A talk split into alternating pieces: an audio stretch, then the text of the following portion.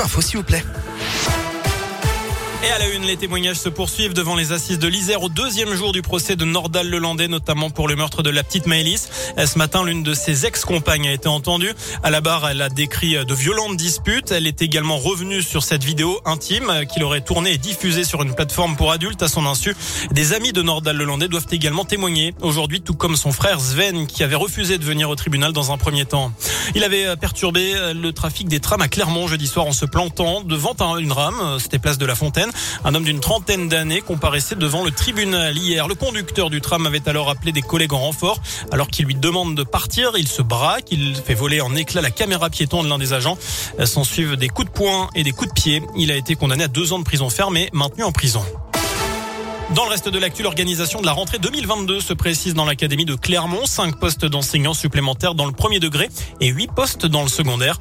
Ces cinq postes seront affectés au département du Puy-de-Dôme pendant que les moyens restent inchangés dans le Cantal, la Haute-Loire et l'Allier. C'est dans un contexte de baisse des effectifs. L'académie devrait perdre 1265 écoliers et 1009 élèves dans le secondaire. Dans le second degré, selon les prévisions du rectorat à l'issue du conseil technique académique qui s'est réuni hier. Des changements pour ce 1er février avec le taux du livret A qui repasse à 1 c'est pour faire face à l'inflation et c'est une première depuis 10 ans. Hausse également du livret jeune et du livret développement durable, mais aussi du livret d'épargne populaire à 2,2%. En revanche, les tarifs réglementés de l'électricité vont augmenter de 4% maximum. Hausse également des tarifs des péages, plus 2% en moyenne, des prix du tabac aussi. Un pas de plus vers la protection des femmes victimes de violences conjugales. À partir de ce mardi, un décret oblige l'État à les prévenir de la sortie de prison de leur agresseur.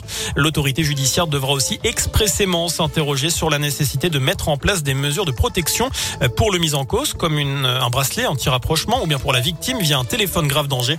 Pour rappel, en cas de violence conjugale, un seul numéro, le 3919, numéro gratuit, accessible 24 heures sur 24 et 7 jours sur 7. Une nouvelle étape pour la protection des personnes LGBT+, c'est officiel. La loi interdisant les thérapies de conversion est promulguée aujourd'hui. Le texte réaffirme clairement qu'il n'y a rien à guérir.